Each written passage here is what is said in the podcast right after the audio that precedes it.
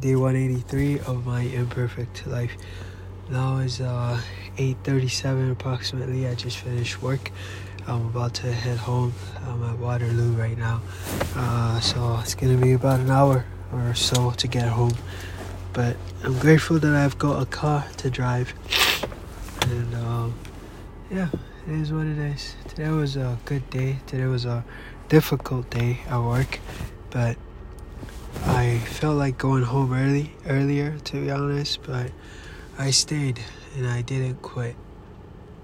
I didn't quit.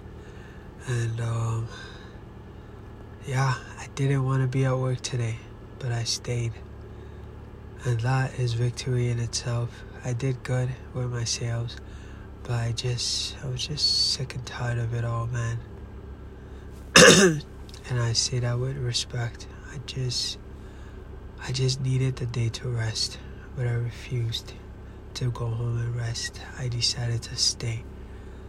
And I'm grateful that I did because every time you feel like giving up, well, not giving up in my case, because by the grace of God, I will always persist. Um, every time you feel like quitting, giving up, and you decide to stay, that's victory, and you establish the habit of persistence. And that's it.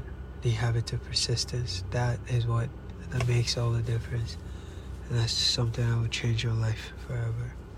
Struggles of a Strugglesofadreamer.com is my website. I got a long drive ahead of me. I gotta go. God bless you.